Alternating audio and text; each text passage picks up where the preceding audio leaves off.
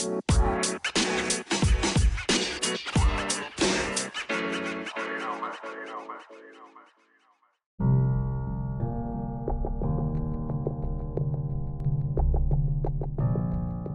March 23, 2023, Ugandan President Yoweri Museveni signed the anti homosexuality bill into law.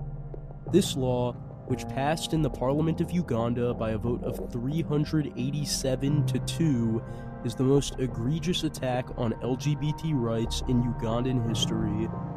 Under the provisions of the anti homosexuality bill, homosexual acts are punishable by life imprisonment in cases of aggravated homosexuality, which can include homosexual sex between a boss and employee, homosexual sex involving an HIV positive participant, and repeated homosexual activity by a single person, the bill allows for the death penalty, making Uganda the only Christian majority nation in the world to punish homosexuality by death. In addition, conspiring to enter into or facilitate a same sex marriage is punishable by 10 years in prison.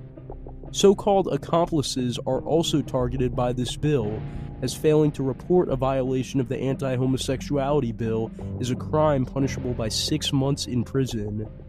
Even making false statements about what the law actually criminalizes is punishable by one year in prison.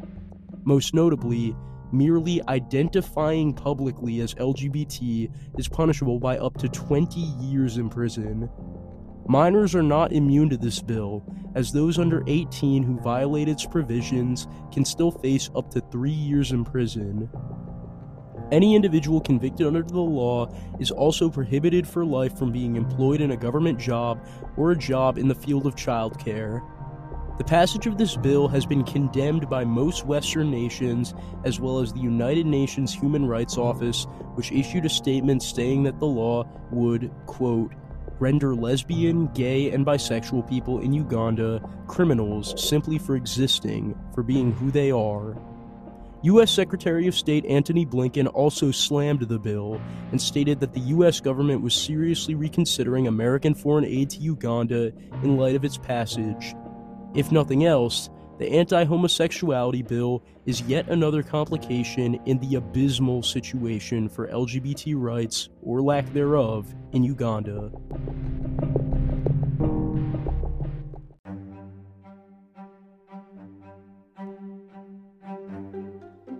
Even prior to the passage of the anti homosexuality bill, Uganda was largely considered one of the worst countries in the world to be LGBT in.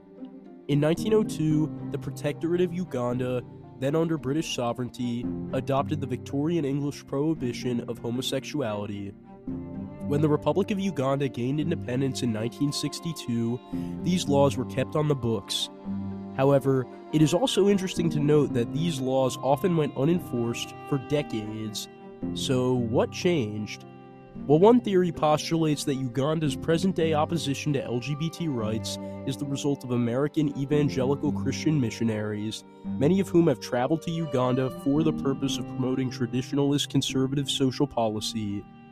The impact that these missionaries have had is disputed, but what is known is that, starting in the early 2010s, the Ugandan government began to crack down harshly on the LGBT community. In 2014, the Anti Homosexuality Act was passed, enforcing a lengthy prison sentence for those found guilty of engaging in homosexual sex. On a societal level, being LGBT in Uganda is very isolating and often dangerous. According to a 2013 poll, 96% of Ugandans believe that homosexuality should not be accepted by society, statistically making Uganda one of, if not the least, LGBT friendly nations. In spite of this, many LGBT Ugandans have stood up for what is right in spite of ostracization and harassment. Arguably, the most famous of these activists is Pepe Julian Onziema, a transgender man whose interview on the talk show Morning Breeze spawned this famous meme. Why are you gay? Who says I'm gay? You are gay. Perhaps the most notable female LGBT rights activist in Uganda is Kasha Jacqueline Nabagesera, a lesbian who has spent much of her career fighting against laws prohibiting same sex couples from adopting children. As violence against LGBT Ugandans is not uncommon, both Onziema and Nabagesera have been targeted by attacks and even death threats. One such incident included both activists, as well as one more, an outspoken gay male activist whose fate would come at the hands of this threat. I'm going to tell you all about him right now on Historia Obscura.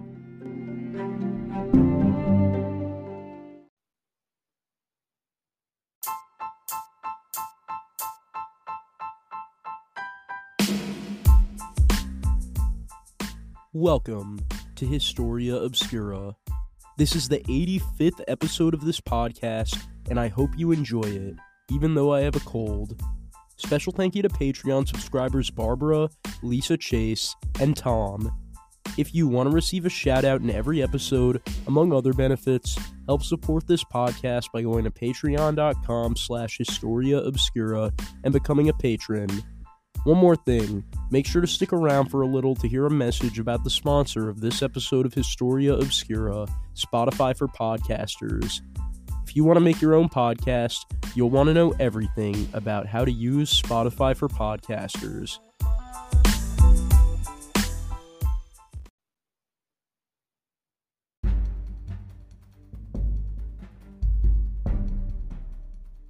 David Kato Kisule was born in 1964 in the village of Nakawala, located in the Mukono district, Uganda.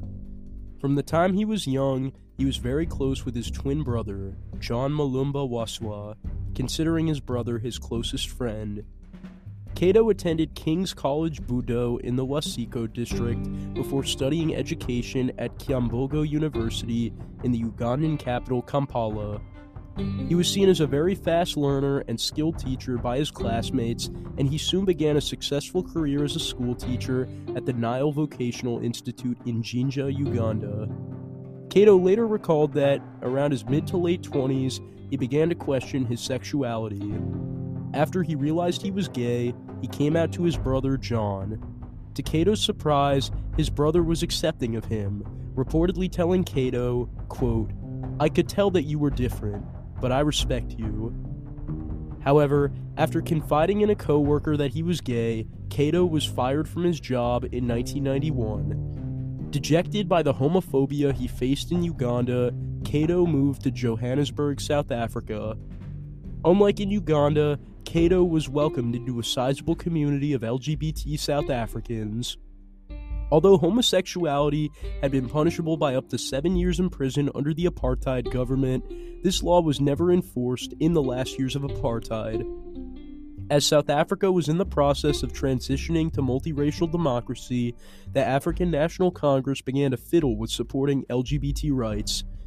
Kato and numerous other LGBT activists in South Africa contributed to the cultural shift towards supporting the LGBT community, and by 1993, the ANC had endorsed the legalization of homosexuality and even the recognition of same sex marriages. In 1998, South Africa officially legalized homosexuality, and it would later become the first country in the world to constitutionally prohibit discrimination against LGBT individuals.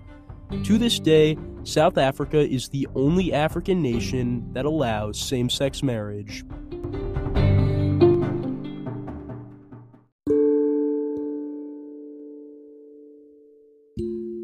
Inspired by the positive impact he had made in South Africa, David Kato returned to Uganda in 1998 with a new passion for LGBT rights activism.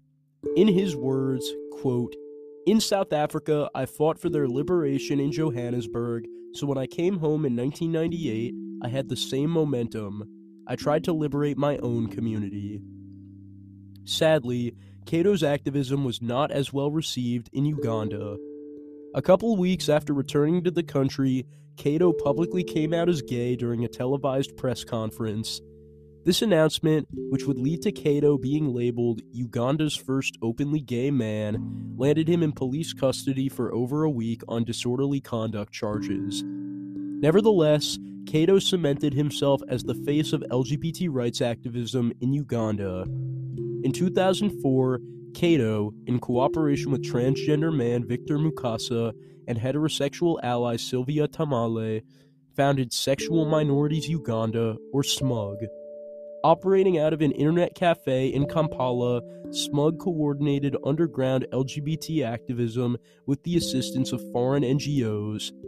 For his work with SMUG, Kato faced severe harassment and discrimination. He was unable to hold down a stable teaching job due to his notoriety, comparing the situation to a game of hide and seek. During a United Nations conference regarding human rights in November of 2009, Kato spoke in support of expanding LGBT rights in Uganda. Numerous Ugandan diplomats were heard laughing and mocking Kato during the speech, which was followed by a virulently homophobic speech by Ugandan politician David Bahati. This speech was met with roaring applause from the Ugandan crowd. In 2010, Kato officially quit teaching to focus on his work with SMUG.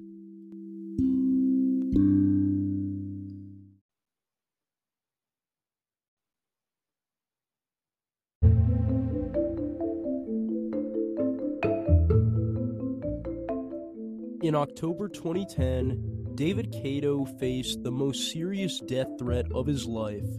This threat came from Rolling Stone, a Ugandan tabloid newspaper with a history of anti LGBT statements. These included claiming that the Ugandan LGBT community was connected to the Somali Islamic terrorist group Al Shabaab and alleging that Ugandan children were being groomed and recruited into being homosexual. Note that Rolling Stone is unrelated to the American magazine of the same name, and that the American Rolling Stone has since condemned the Ugandan tabloid in an article written by Matt Taibbi, originally from New Brunswick, New Jersey.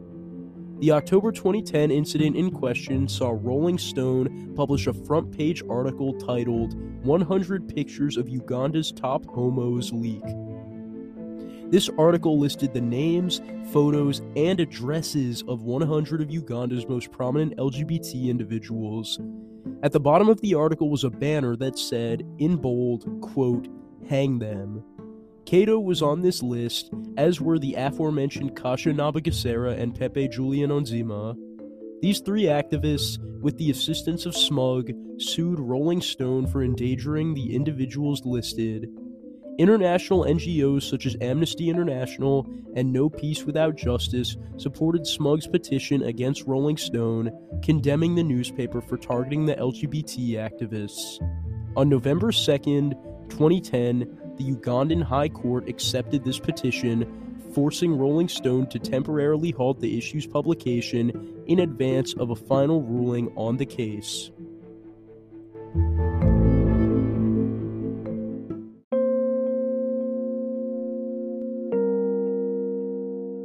On January 3, 2011, the Ugandan High Court ruled in favor of SMUG.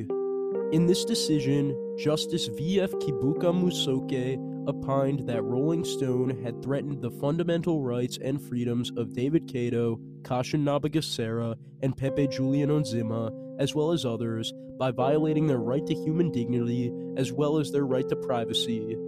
In addition to scrapping the offending issue, Rolling Stone was forced to pay Kato, Nabagesera, and Onziema 1.5 million Ugandan shillings each, which is equivalent to around $600 each. Tragically, Kato could not even celebrate this victory for more than a few weeks. On January 26, 2011, Kato made a phone call to Onziema in the early afternoon. Less than an hour later, at approximately 2 p.m., a man broke into Kato's house in Busuka, Uganda, and hit Kato twice in the back of the head with a hammer. Kato died in the ambulance while being rushed to the hospital. He was 46 years old. Just over a week later, police arrested local gardener Nsubuga Enoch, who would confess to murdering Kato. Enoch would later be sentenced to 30 years in prison with hard labor. Initially, Many news sources erroneously reported that Enoch was a prostitute who had killed Kato in self defense while the two were arguing about payment. Eventually, police determined that the motive for the attack was robbery. However, This is exceedingly unlikely, as the murder took place in the middle of the day and nothing was stolen from Kato's house. Instead, it is widely believed that Kato's murder was a hate crime that resulted from Rolling Stone releasing his address.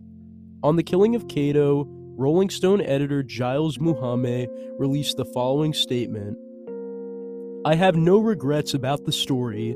We were just exposing people who were doing wrong. David Kato brought death upon himself. He hasn't lived carefully. Kato was a shame to this country. Kato's funeral was held two days after his death, but it was quickly broken up by anti LGBT protesters who claimed that the individuals attending the funeral were akin to those who lived in Sodom and Gomorrah. Cemetery laborers refused to touch Kato's casket, leaving Kato's friends and family to bury him themselves. The only Anglican bishop who agreed to officiate Kato's funeral was Christopher Senyonjo, who had been excommunicated from the Anglican Church of Uganda for supporting LGBT rights. Sadly, it seems that the situation in Uganda hasn't gotten much better since David Kato was taken from this world.